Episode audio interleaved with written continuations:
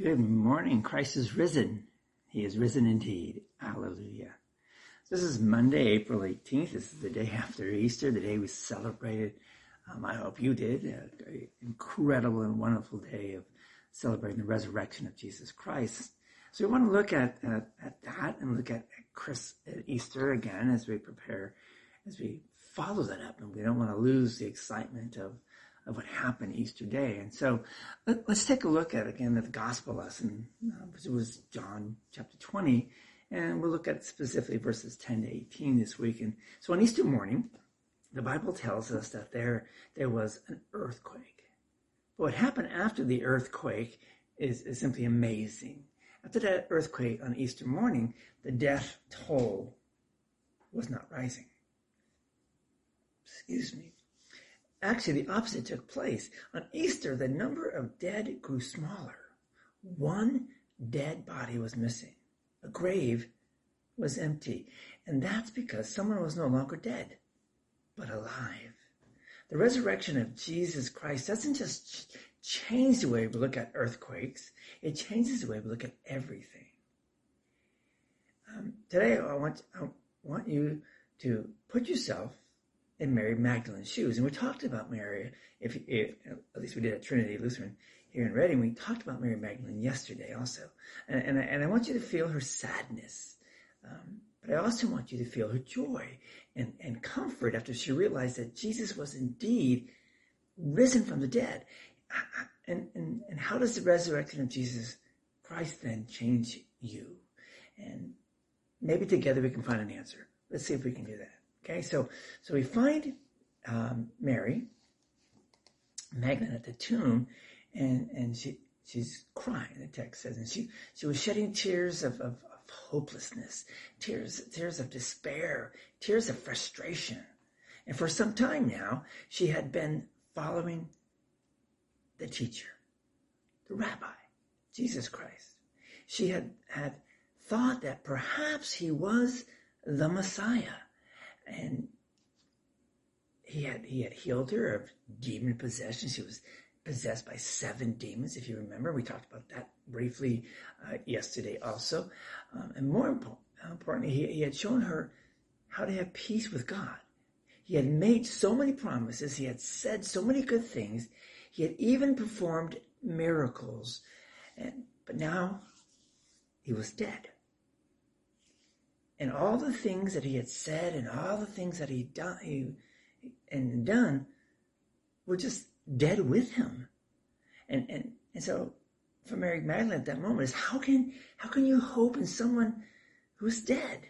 And for Mary Magdalene, the world had become a very cruel place, um, a place of broken promises, of unfilled dreams, and big disappointments. And and to top it off, it seemed that someone had stolen the body of Christ. Could things get any worse? It's, it's no wonder she was crying. Have you ever had moments like Mary? Moments where the world just seemed to be a very, very cruel place. A place of broken promises, of unfilled dream, big disappointments. And the world can't be a very difficult place to live. And the devil uses those difficult moments to make you feel hopeless and despairing. The devil wants you to, to say to yourself, God is dead. There is no hope. A lot has happened since last Easter. When earthquake kills thousands, when tornadoes kill hundreds, um, you are tempted to think, think uh, God is dead. There is no hope. When the job that seemed secure a year ago suddenly disappears today, when, when um, the pandemic, things to get worse before it gets better. Uh, when your health suddenly tastes, takes a turn for the worse, you're tempted to think God is dead. There is no hope. When you look into your past and, and consider all the mistakes that you've made in life, all the words and actions that you wish you could take back, but you can't, you cannot help but, but feel a sense of hopelessness. Is there any way I can change the past? Is there any way I can make right the wrong things that he has done? The answer is no. And then we feel what Mary felt an overwhelming sense of hopelessness and despair. But as we learned yesterday, the tomb was open. The body was gone. And eventually Jesus would say, Mary. And she would recognize him. And her response would be, Jesus is alive. He is alive indeed. Hallelujah.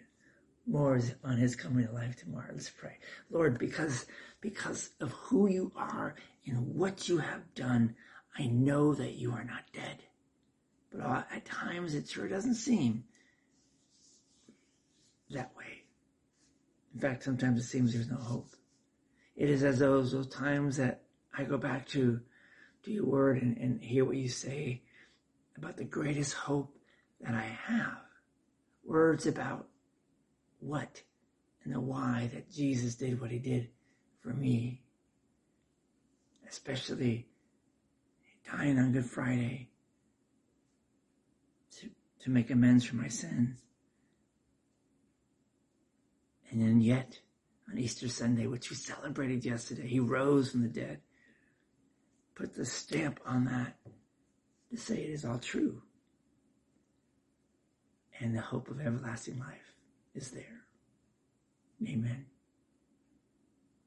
Upon that thought, look back to the text yesterday. Look what we, um, what we talked about yesterday, and and uh, as we go backwards a little bit before we go forward, as we look back to the Easter text and, and what Mary went through and uh, what it means for you and me. Go in peace, serve the Lord. We'll talk to you all tomorrow. God bless.